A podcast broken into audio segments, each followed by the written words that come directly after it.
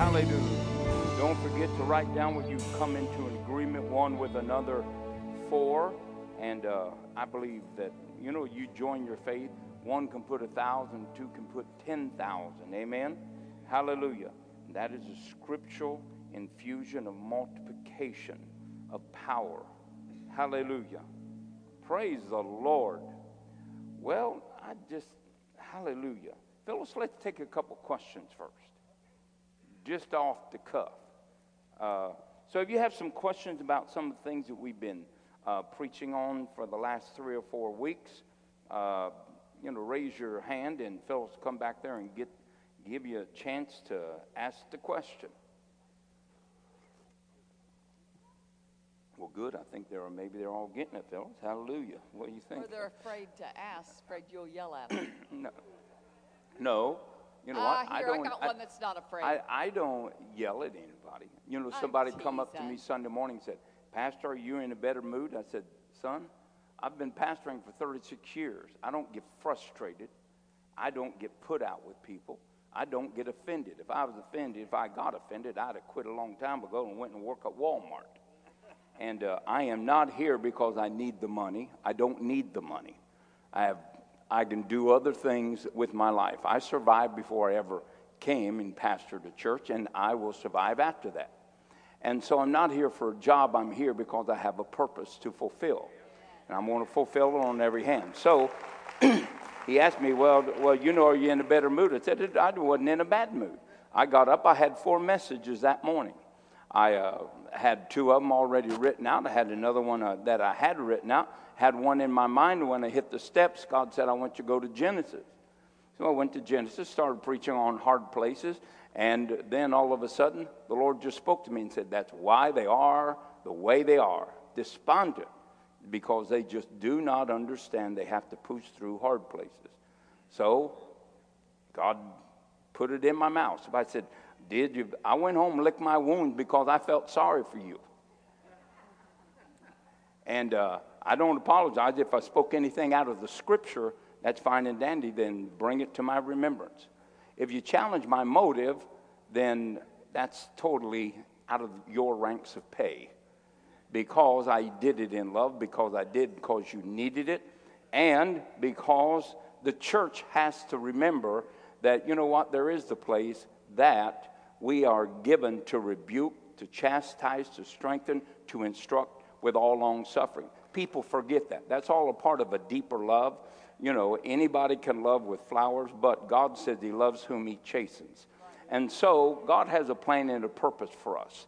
And uh, so, we made the agreement that I would give you what you give to me. And uh, so, I'm hopefully that keeps going on, and we get to hear some great revelations of scriptures. But we as Christians are participants, we are not observers. And to insult the presence of God when we come into the house of God, say, well, well, I wasn't one of them. Well, then, okay, you're not one of them. I wasn't talking to you. Go to sleep. You know, but don't try to tell me how I'm doing and what I'm doing. I've been doing this for 36 years. If I ever do it for my own personal gain or in a manner that comes out of anything than love and care and concern for you, I will, as by myself, to stand before honest and integrity with God, I will leave before you ever ask me to leave. Understand that? So, so I'm in a great mood. Hallelujah. So when Phyllis says, "Oh, don't you yell it," anybody that has a voice that is beyond what you think is nice, you want to consider yelling. Now, I don't yell at you, and I could yell at you, but I don't choose to yell at you. Look, I have a job. I get to preach the gospel to people that God loves and that I love, and hopefully that love me. Now, I get to preach that gospel, and it gets come out all different ways. Some saved by fire, and some save other ways. And you know what? There are times you just have to deal with people, attitudes, and everything else. And uh, on that Sunday morning, to give you a good example, there was a young man getting baptized. Two thirds of our congregation was still in that foyer while a young man was declaring his faith. If you think that's acceptable, that's not acceptable. That's just downright stinks. And so, It's my job to put you in remembrance and to say, oh, well, we thought because we wasn't shouting and jumping. No, shouting and jumping is a byproduct of your inward fire. So, you know, I can preach to cold people. I've been doing it for years. And, and there's always a group of cold people. Always the people that, you know, want me to do something else, want me to do this, want me to do that. I can only do what I feel led of God to do. Amen. And that's what I'm going to do. So, do I have attitudes? I have no attitudes. Praise God. Absolutely not. Praise the Lord. I just don't have differences with people. I don't let people get under my skin. I don't try to get under theirs. How long have we been in, in walking together, Philip? Over, well over 20 years. Mm-hmm. Have I ever had a confrontation with you? I, I, I have. I've said, Philip, this is wrong and this is right. You do what's right. Amen? Yes. But I've never had a confrontation with you. No. Never ever separated from you. Never ever treated you like you had wronged me. Even after, if I have to get on your case and say, Philip, that was wrong. Absolutely. You do this and you do what's right. We'll get up and go have a cup of coffee. Amen. You're going to be hard pressed to find me put out with people. Amen. If I get put out with people, I'm put out with God. See, you, you cannot break people in God, and you cannot break his relationship with them and his value to them. Amen. That's why if you don't love God or love your brother whom you have seen, there's just no chance in a million that you're really in love with God. Amen. So, hallelujah. And so when Phil said, Oh, they're afraid you'll yell at you. Oh, no, absolutely. Teasing. You're just teasing. Don't yeah. tease Phyllis. You offend me when you tease. Oh, I do not. You're unoffendable. Yes, you're right. I am. I am. Now, what do you got? Okay. Uh, what is your favorite verse concerning when somebody makes the statement that I'm just a sinner saved by grace? What's my favorite verse? Yeah. The verse of agreement. You are a sinner. just agree with them. You're a sinner saved by grace. No, if somebody says that to me, well, you're just a sinner saved by grace, I say, no, I am a man redeemed by the blood of Jesus Christ. Not only have I been redeemed, I've received the forgiveness of sins. Not only did I receive the forgiveness of sins, I have been reconciled unto my Father by the shedding of my of, of, shedding blood of Jesus Christ. I once was an enemy, now I'm a friend. I now have access into my Father, the same access that Jesus Christ himself had that every believer has, and that I come into the throne of grace boldly, and that I'm a child of God. Now, how they think about their self is not up to me unless they ask me or they're under some place that I have a voice in their life. I don't have a voice in many, in everybody's life. The ones that I have a voice in, then I get to speak to.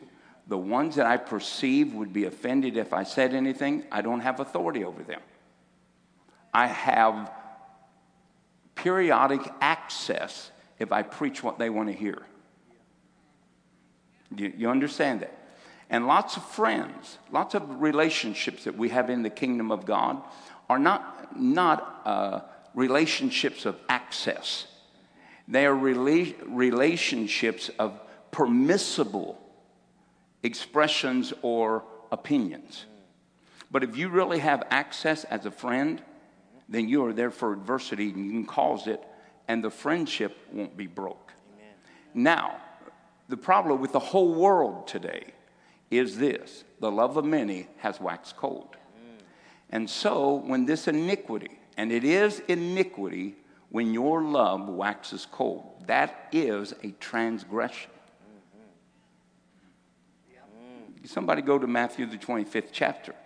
Yeah, this is a horrible thing, but if you, your love is waning, you have already fell into the snare of iniquity. Can I read that there, David?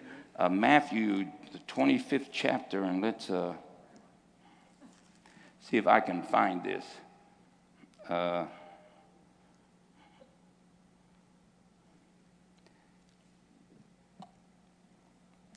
I'm looking for where Jesus tells us that uh, the love of many, where the love of many will, iniquity will abound, the love of many will wax cold, and uh, many will be offended. Is it 25 or 24? Ah, it's 24, I think it is. And, uh, okay. And it says this in Matthew 24. I'm sorry, I said 25. Matthew 24 and verse uh, 10. Well, let's go. Well, let's just go to verse 8.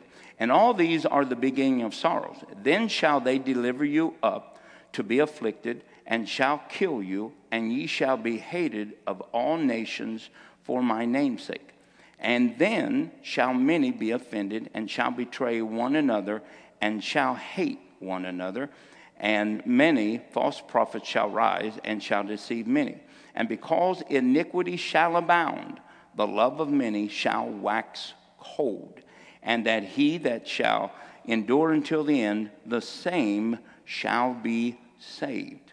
So when we get into love going downhill, getting to the place that we cannot bear people's shortcomings, their inabilities to be what we want them to be or need for them to be in our life. See, lots of friendships are based on personal need of others in our life. And so we, we in one sense, we don't have friendships to deposit in, we have friendships to take from. And as long as our friends do what we want, then our utopia is safe. And that is, that is a dangerous place to be because friends like that will never rebuke you. Friends like that will never question you. Friends like that will never call into question what you're saying or what you're doing. And that may be why they're your friends. And if they are, you need to get some friends worth having. Could I get an amen? Absolutely. Jesus, his brother, speaks close, sticks closer than a brother, but he'll rebuke you, buddy, in one Jewish moment. And won't be bothered if you walk away after it's done. Because he will not be responsible for condoning your sin. So, when, it, when we fall already into iniquity, we got to realize that our love starts going down then we are part of the iniquity that is abounding. Because anytime you start separating yourself from love, you're joining yourself to the senses. And so, as soon as you join yourself to the senses, now it gets into manipulation, usury, take, and to not give. It's uh, all about you and not about others. And that's not what friendship is. Amen? So, lots of friendships we have guy, uh, protected or limited access to. But if you really have a friend in your life, they will sacrifice the friendship, which it may cost them that. And if it does, then it just shows how low in love that the one that was offended really was. Amen. Yeah. And uh, so we have to be able to have friends around us that have access to us for our well being. Amen? And so it's important that we just don't let people just wander around, do whatever they want to do. But having said that, John, you can't respond to most people that say anything to you. I'd like to say that that wasn't true, but it is true. And the reason is, is because the iniquity that is spreading because of the son of perdition across the world. And so when you look at things like that, uh, you understand that lots of people don't have a voice into your life, even your friends. And if you don't have a voice in a friend's life, they're just a friend at your fingertips. They're not up here. They're not going to keep you warm. They're not going to go battle with you. They're not going to lift you up when you fall they are fingertip friends. And, and in, in churches, you have all kinds of people because we are all different makes of people. Doesn't mean that we're wrong, but it means that this is that you have to recognize the type of people that you are with. You know, some people say, Well, Pastor, what, what do you think about this? I say, mm, I don't want to tell you. I'm not going to tell you. Why? Because it will bring a breach between you and I. And you know what? You've already resolved the problem. You know what you're going to do. You already told me what you're going to do. You're trying to entrap me. I'm not going there. Been there too many times. Well, I just want the truth. you can't handle the truth. And uh, it, it's a true. It, it is true. And so we have to be careful. And, uh, you know, if, if people could have dear friends that would walk through them with a fire, that'd be great. They would lay down on a bed of nails for you, that's great. They're going to lay down on hot coal you, that's going to be great. But the friends that like that that you have in your life are probably going to fit on one hand in a lifetime. True friends. Now, friends that want you to listen to them and be their garbage pit and their spew a barrel, then you got plenty of them. You got plenty of them. And as long as you listen to that and be their spew barrel and, you know, their pit, they like you. But if you say, well, I don't think you should say that, you're not going to be friend for long. You're going to come for hot tea and it's going to be cold. Amen. All right. Yeah. What you? Yes, Joe. I was given the uh, question today, uh, and I wasn't really for sure, but other than give it, uh, you know, go through God's word. But uh, if somebody's in a relationship and they separate, uh, then they go their, go their separate ways. Uh, one's still in faith, one's separated in sin, and the one in sin remarries, finds out, okay, I've done wrong, reestablishes their faith with God, reconnects with God, according to 1 Corinthians chapter 7, what is your take on that? I mean, it's as the as the person being what the Bible says that you have to be, you know, the entire, you know, to that spouse for their life. It's better for them to be. Well, the answer is in Deuteronomy 24. Can you turn Deuteronomy 24 there, Bob, and see your, and uh, from verse 1 on down. God gives a revi- uh, writing of divorcement because people cannot get over small things. The Bible says they find any unclean thing in them that they end up with a hardness of heart, Jesus said. But in the beginning, it was not so. But in Deuteronomy, it tells us that when a man puts away a wife and uh, she goes and becomes another man's wife, that God has guidelines for that uh, divorce and a, an attempted union. It says this For when a man takes a wife and marries her, and it happens that he find, she find no favor in his eyes because he has found some uncleanness in her. Just a speck, doesn't have to be much. And uh, he writes her a certification of divorce and put it in her hand and sends her out of his house when she had departed from his house and goes and becomes another man's wife. So, any woman that goes through a divorce and is put away, or a husband that's separated from, they are free. And uh, really, God tells them they have the liberty to marry again.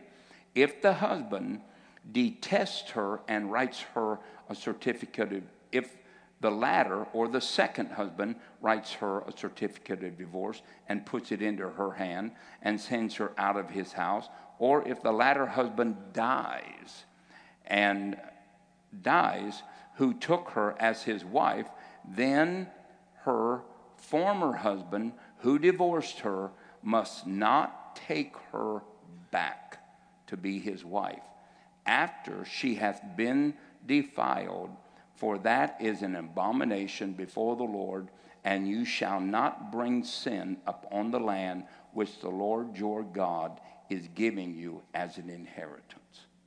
So, in God's eyes, it's an abomination. So, we would say, absolutely not. Now, I've had people come up to me and say, well, you know, God heals it. Well, God's word doesn't change.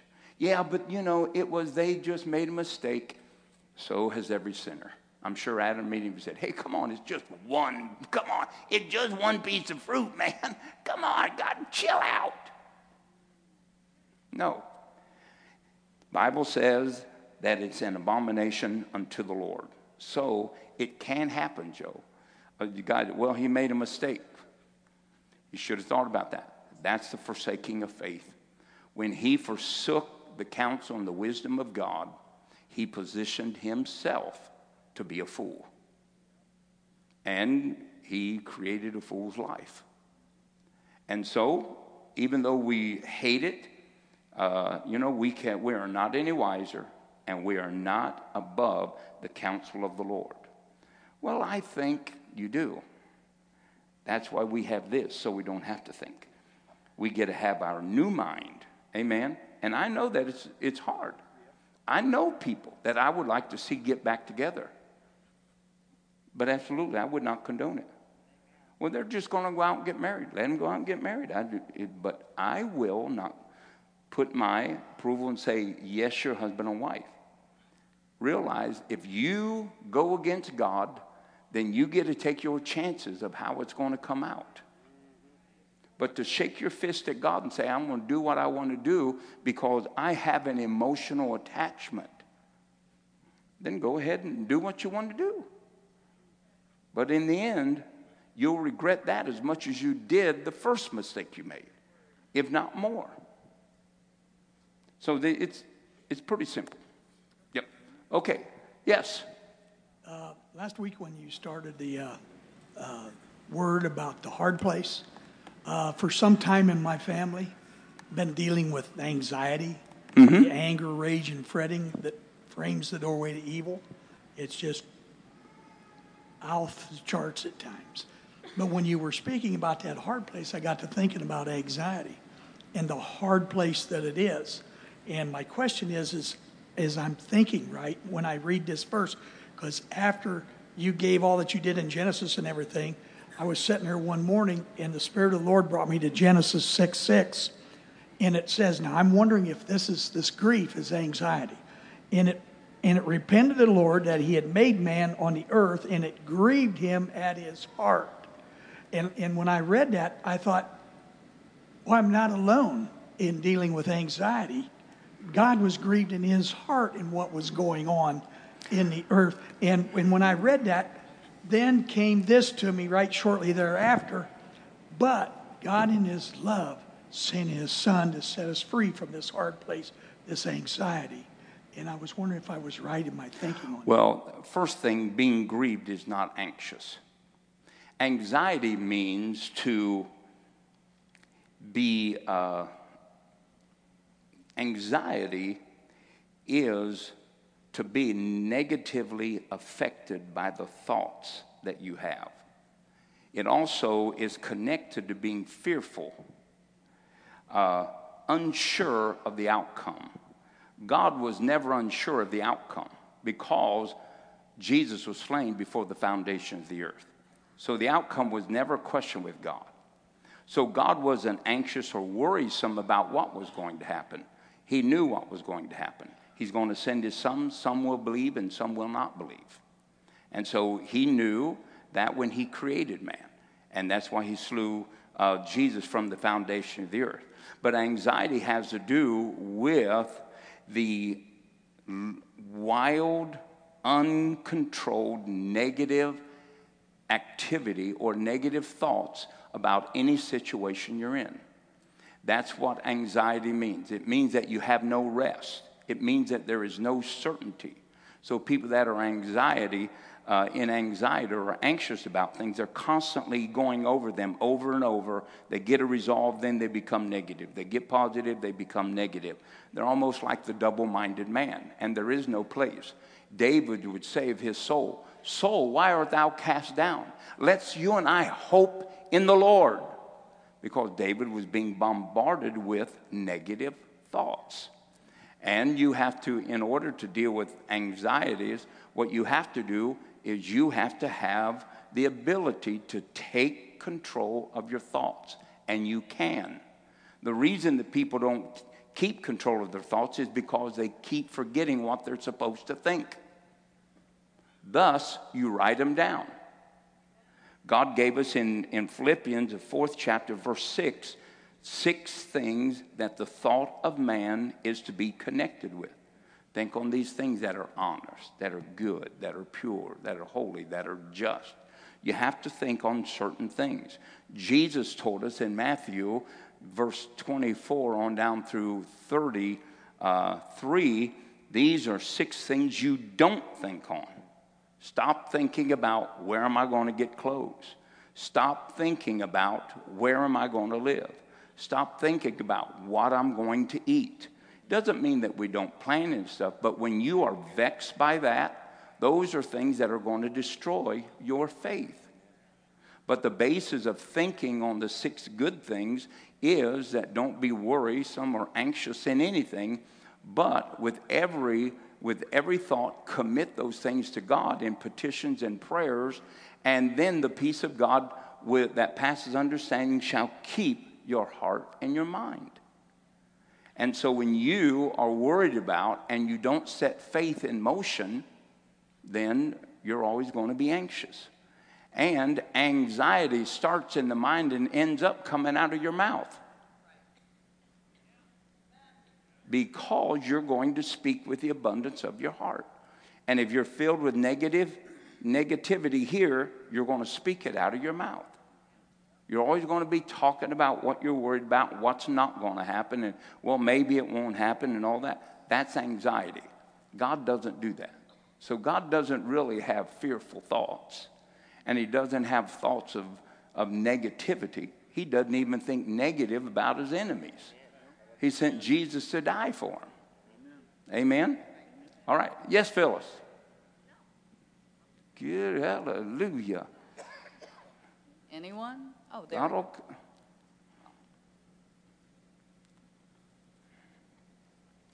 Philip, you stay, my friend. In our If not, I'll fast- kill you. Amen. Praise the Lord. You keep agreeing with me and saying what I say and thinking how I think. Yes. In our fast, we talked about the anointing. Would you uh, add to that or speak to the company about that? Okay. Uh, anybody know what the anointing is? Any ideas?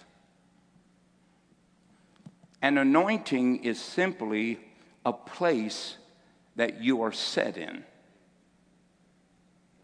It is an enablement by God to stand in a specific office or to accomplish a specific deed or feat.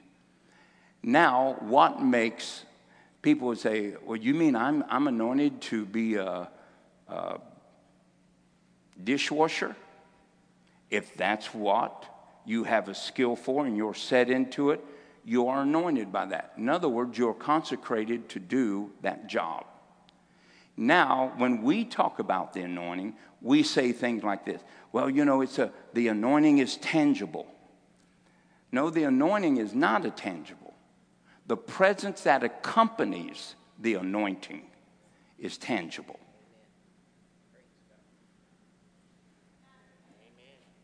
Yeah. See, you can be in an office and be anointed, but that doesn't mean that the presence is always going to come to confirm that office. See, see, people, oh, the tangible, oh, the anointing was there.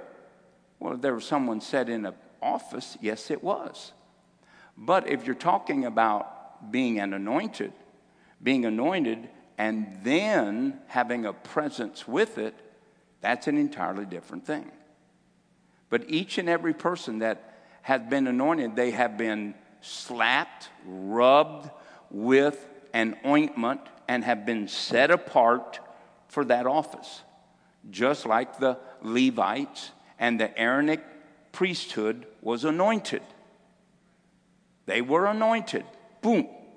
But in 1 Samuel, there is no presence with the anointing because Eli's sons were anointed for that office and they were sleeping with the ladies or the daughters of Israel.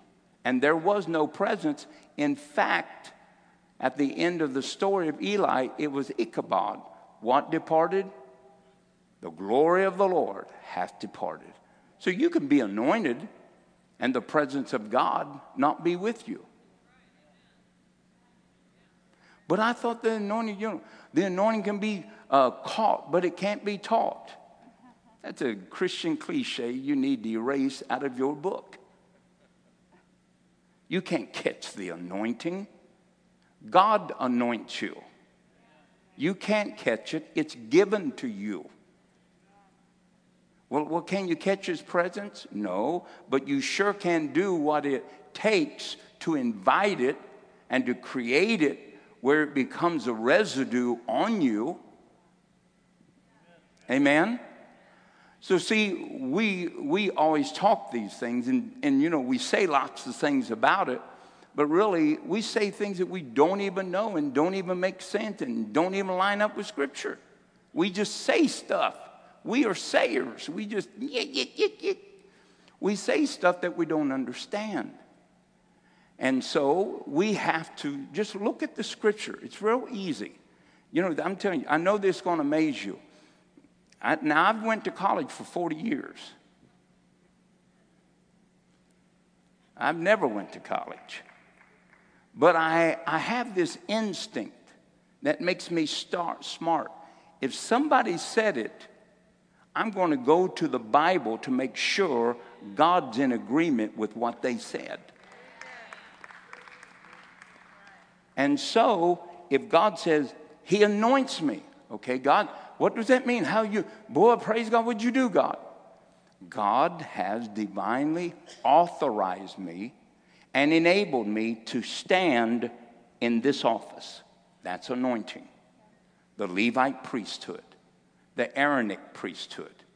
And then it comes with the presence to stand in or to demonstrate this office to the fullest. And it has to do in the proportion of the faith that you have. Every gift, everything about you operates in a proportion of faith. It can't operate beyond that. Now, remember, Jesus came anointed by the Holy Ghost and with what? Power. Wow, power. And he went about doing good. Entirely two different things. He was anointed Messiah, but he went to the wilderness and returned in the presence that confirmed that anointing. Not before he returned in power did he ever do one miracle. Did he? Was the anointed Messiah? Absolutely. So we sometimes say stuff that we just don't know. We talk about stuff that we don't know. We adapt cliches. You know, anointing's not taught, it's caught. Well, it'd be nice if you teach it, and then maybe we could catch it. No, we have to just basic intelligence. Go to the Bible, not Wicca, witchy, Wicca. Don't go to Stupidville, go to the Bible. Because Wicca doesn't believe in Jesus. So we want to make sure that we just understand. So, what is anointing? It is God's touch. It's a and a salve, it's an, an, a, an infusing of fragrance upon you and putting you in an office. You are anointed, you're consecrated, you're sanctified. That's what anointed means. Vessels can be anointed and so forth. So you're anointed when you are set into an office. Now, what you have to do is to pursue God to have his presence abide on the office that you stand in. That's why Paul says, well, let's, let's make it real simple. I hate to take all these rabbit trails, they just make me dizzy. But listen, how many apostles do you know today? Have you ever ran into some or apostle this or apostle that? Sure, come on. How many you? Absolutely. Raise your hand. Don't be afraid. We aren't going to ask your name. Okay. Now, which one of them has the signs of an apostle with it?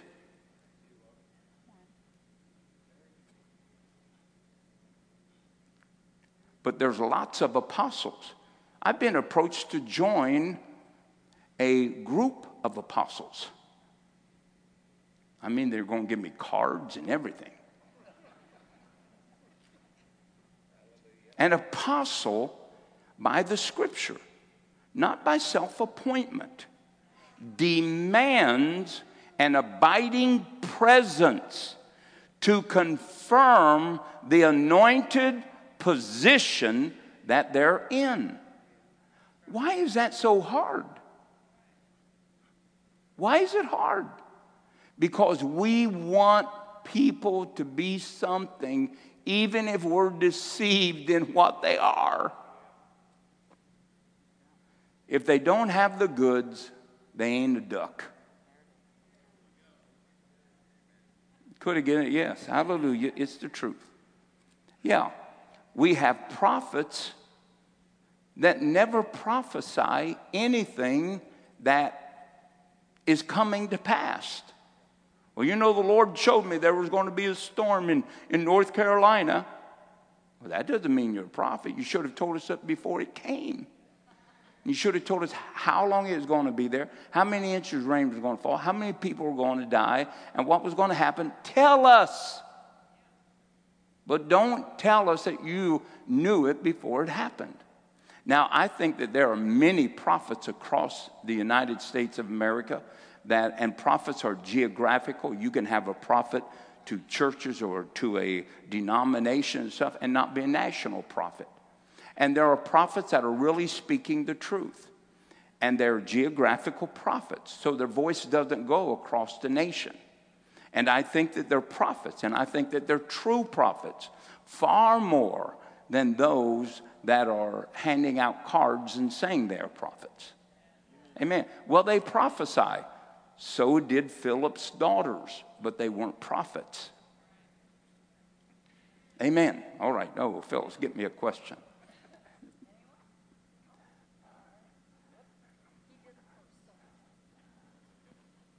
Sure, Scott. She's just telling you that.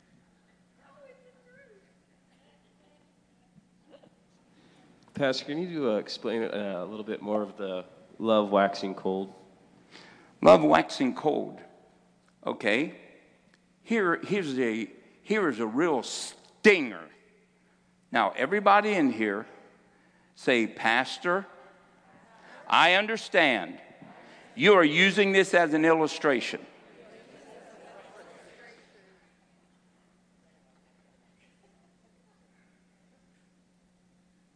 I have had people threaten to leave this church if I ever mentioned our president's name again.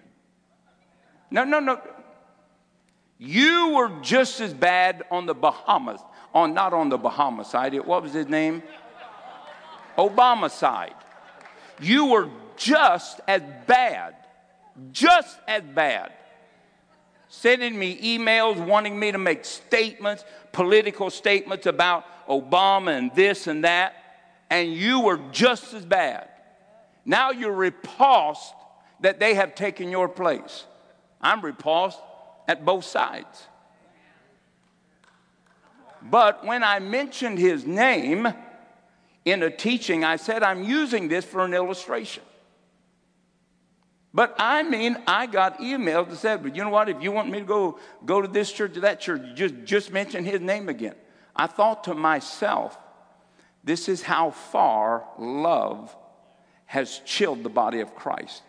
That a person, a person, a person in the image of Jesus Christ would dare speak against a leader. Paul was smote in the mouth and he said, Why'd you hit me? Does not the law? And they said, He is a high priest. He said, You should have smote me because the Bible says that we should not speak against our leaders. But because of the coldness of our love, it has emboiled this political hate. Now, listen to me, Republicans and Democrats, because you are all in your brains, you're a spiritual mess when you can hate one party over another because they don't do things your way, the fault is not them, the fault is yours. Now remember, Ben asked me, so I'm telling him. But when you can get mad and refuse to walk with a brother or refuse to be able to reason with him and talk sanely without getting in a rage, there's something wrong with you. Now, I mean it. And you think, oh, well, well it's just my political savvy. No, it's not. It's your lack of love. How dare you insult a leader of a nation when God said you should not? You know, and all of those little cliches that you threw out about Obama, you know, they're all still remembered by God until you really repent of them. They're standing against you and they will stop blessing. And all these little cliches and these thoughts against our president right now, Donald Trump, that you're supposed to be praying for, lifting up, and bathing in prayer that we might have a peaceable declaration of the gospel of Christ, and you rise up in outrageous rebellion, there is a problem in the heart of believers.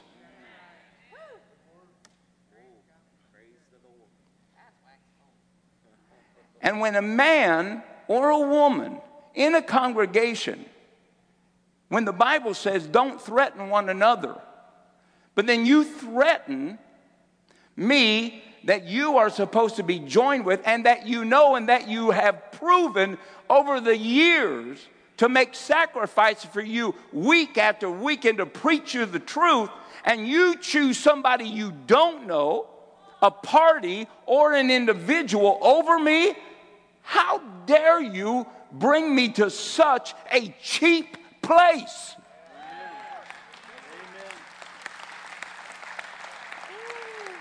Absolutely.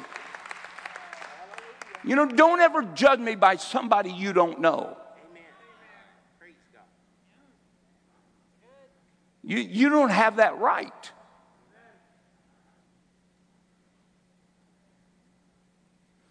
And I'll say this, and I say it only for the safety of your own spiritual life.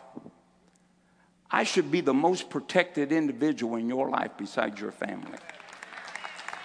You are never receive an accusation against me without a witness of somebody that was right there when I said it. They knew the content, they knew the basis of it, and they knew the story inside and out. You have no right to receive an accusation against me, and you certainly don't have a right to make one. Now, now, having said all that, Ben, what happens is it's not just the love of the brethren. That is a byproduct of the lovelessness that the world's effect is having on the church. And then what we do, because we get away with saying things and doing things to people that are not born again, that same lovelessness comes in to the church. You can't love or hate the world and then love the church. You can't do it. You, you, we do not have the spiritual finesse to finagle hatred and love one with another. And so all of this is happening simply means this is that we are getting more callous to the cares and the concerns and the needs of a church, of everybody else. And so, all of this lovelessness and this diminishing of love that comes into the body of Christ, whether it's from outside sources or inside sources, it doesn't matter. We are to love our enemies. Amen? But when we intentionally, despitefully wish that people fail, that's not love. Absolutely not. Love has never changed, it's eternal. Just go to 1 Corinthians, the 13th chapter, and see what love is. Amen. But then the, the such perversion is that you can walk with somebody for 20 years and then threaten them that you would leave the church because I mention a man's name. Threatening is a form of witchcraft, the work of the flesh. Galatians, the fifth chapter. No ifs and buts.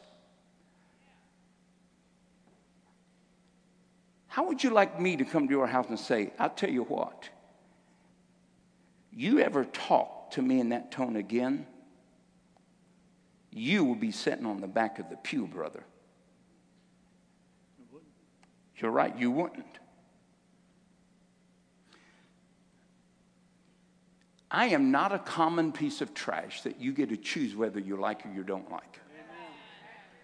People are brought to a church, they are rooted into a church until there is a transitional or movement by God that takes place in their life.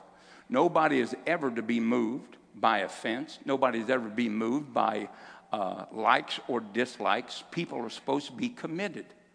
Amen. You know, I remember the day, uh, uh, you you, in the days you used to go to work, you shook the hand when you got your job, and you shook their hands 35 years later when they gave you a cheap gold plated watch. Amen. That was, you know, that's how life was. But today it's not. There is no longevity. And I don't talk about, I'm not talking about this church, I'm talking about the overall churches. I'm just telling you, overall churches just have no concept of loyalty. And if you think they're going to hold their faith until the end and they're going to be saved, the first threat, the first opportunity, the first lean time, they're going to bail out. Yeah, times are going to come when our faith is going to be tried because Jesus said, When I come, will I find faith? It's going to be tried. But we're going to have to be so sold out, love God enough, and love the brothers enough that when we go to heaven, we're going to hear, Well done, good and faithful servant. But if you can be negative, if you can just speak against, if you can remember somebody's faults, if you're always capitalizing on what they do and what they don't do, there is something wrong in the heart of the believer that has those attributes. And they are not love. Well, Jesus said, Well, that fox Yes, Jesus did say that, and he said it one time. So you can't make a doctrine out of it.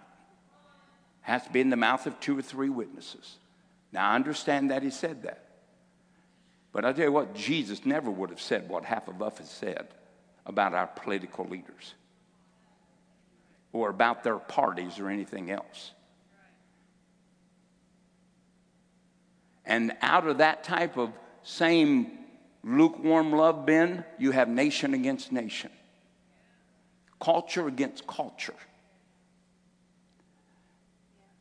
It's like uh, I've been called a hundred times the hillbilly church. Now, I don't know how they paint us as hillbilly church. I mean, we don't have Southern gospel, but the ones that make that statement are typically black churches. And I have a problem with people saying they've got white worship, they've got black worship, they've got Hispanic worship. Where did you ever find that in the Bible? We worship God. Now, whether they have the music you like or not, that's irrelevant. That's irrelevant. But see, we are slipping all of this deceptive abomination into a people that, because of their love level, are very palatable to offense. To offense. Why are people offended so easily? No love. It's all about themselves. If I can offend you to get you not to be faithful to God, you ain't got much. That's absolutely right. If anything that man can do to me can get me to recant my faith, I didn't have much. How'd you like to have been John when he went home the day after he got boiled in oil and said, Hi, honey? Oh my God, what happened to you? Just another day for Jesus. How many people would have allowed them put their toe in that hot oil before they said, I don't believe, I don't believe? Listen, Either we love Jesus and we're sold out, or we don't love Jesus. There can be no ifs and buts. There can be no in the middle. Just, just get in love and suck it up and do what love does. Just do what love does and quit doing all the other stuff. And quit trying to make people live in your belief system, in your opinion system.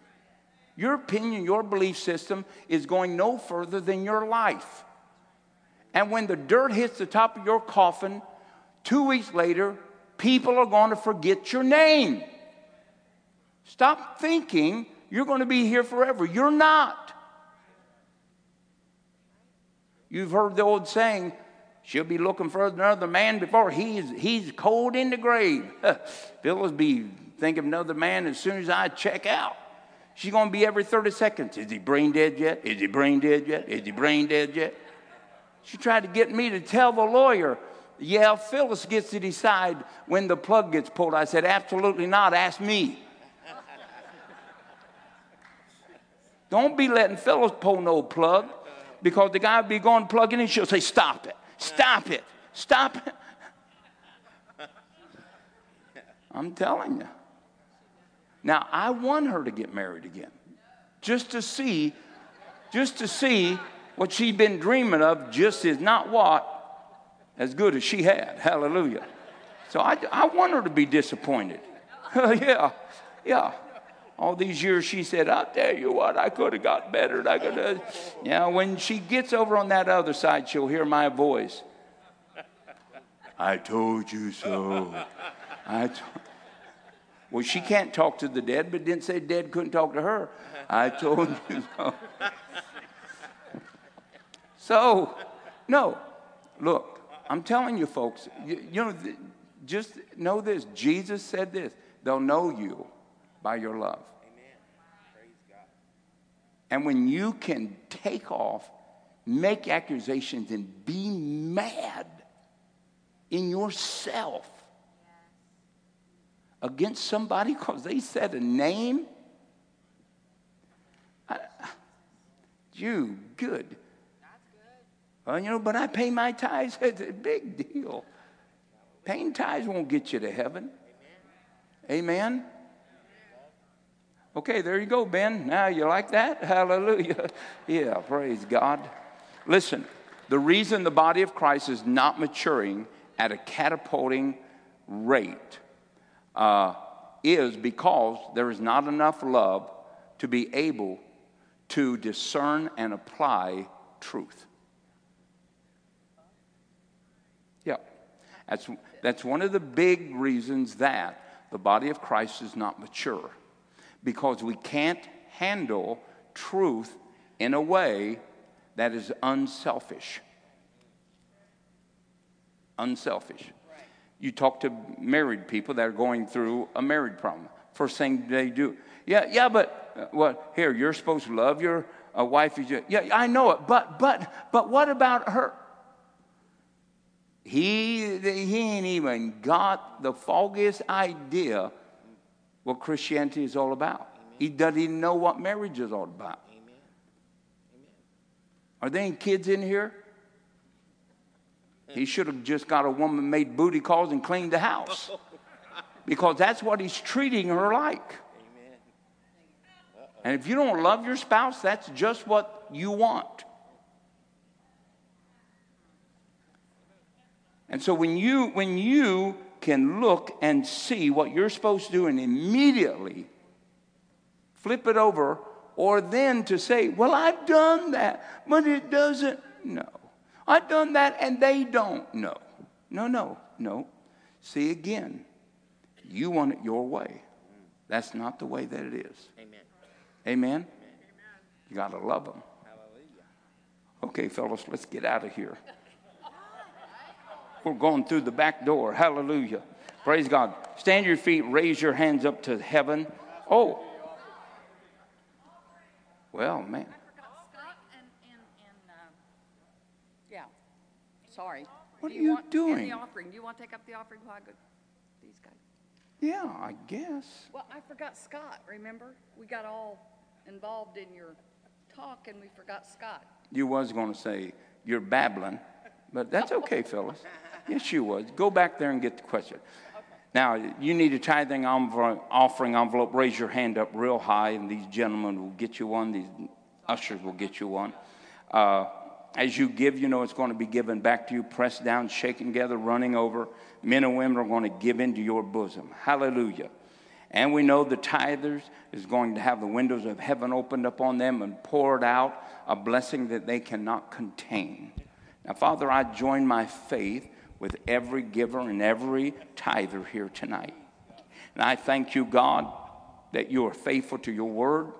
What you said, you'll do. What you spoke, you'll bring it to pass. Now, God, we thank you for it in Jesus' name. Amen and amen. Stand your feet and bring your tithe and offering unto the Lord.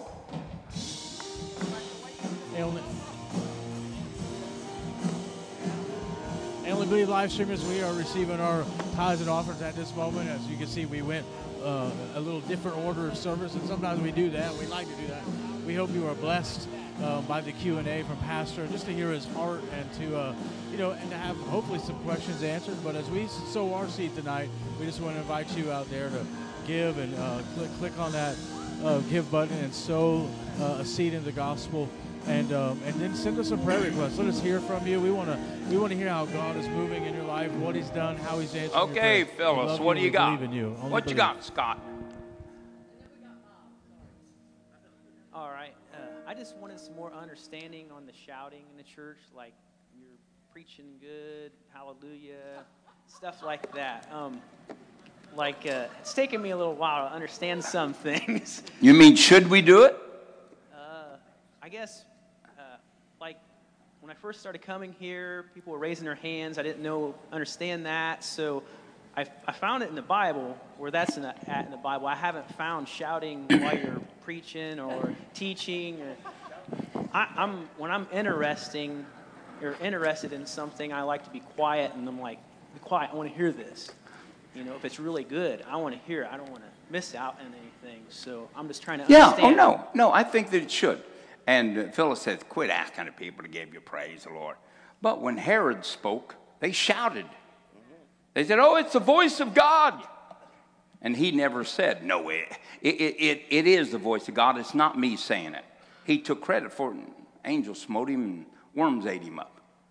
But they shouted at Herod because he was speaking and it sounded like the voice of God. So do we shout? Why, absolutely. What is an amen? Let it be so. I accept this truth. And so, are there verbal uh, responses to preaching? Absolutely, yeah. You ever talk to your wife? She ever talk back to you? Really? Uh, you ever do things together that are real enjoyable and hear sounds that you don't hear? Talk to me, Scott. Oh, okay. Now you get my point? Yeah. Just don't enjoy it so much you can't open your mouth. There you go. Yeah. Okay, Phyllis, where are you? Let's go. Okay, we're done. Hallelujah. Stand your feet. Hallelujah. Father, in the name of Jesus, we thank you for your truth. God, just let us be simple people. Let us just read the Bible. God, just let's take it, God, the way that you said it. There's nothing more powerful than the absoluteness of God's Word. Father, let us be true representatives of Christ. That God, as Christ gave his life for us, let us give our life for the brethren. God, as you so love the world that you gave your only begotten Son, let us love your Son so much that we'll give him back to the world. And God, we ask it in Jesus' name. Amen.